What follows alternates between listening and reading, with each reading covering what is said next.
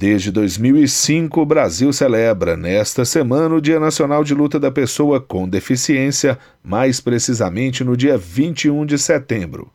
Para comemorar a data, o portal do Tribunal Superior Eleitoral vai divulgar nesta semana uma série de cinco matérias.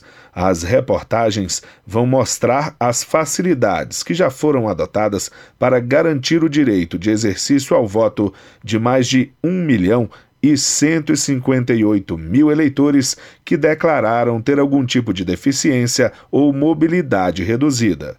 A grande novidade deste ano é que, pela primeira vez, os eleitores com deficiência visual poderão ouvir o nome do candidato depois de digitar o número na urna eletrônica.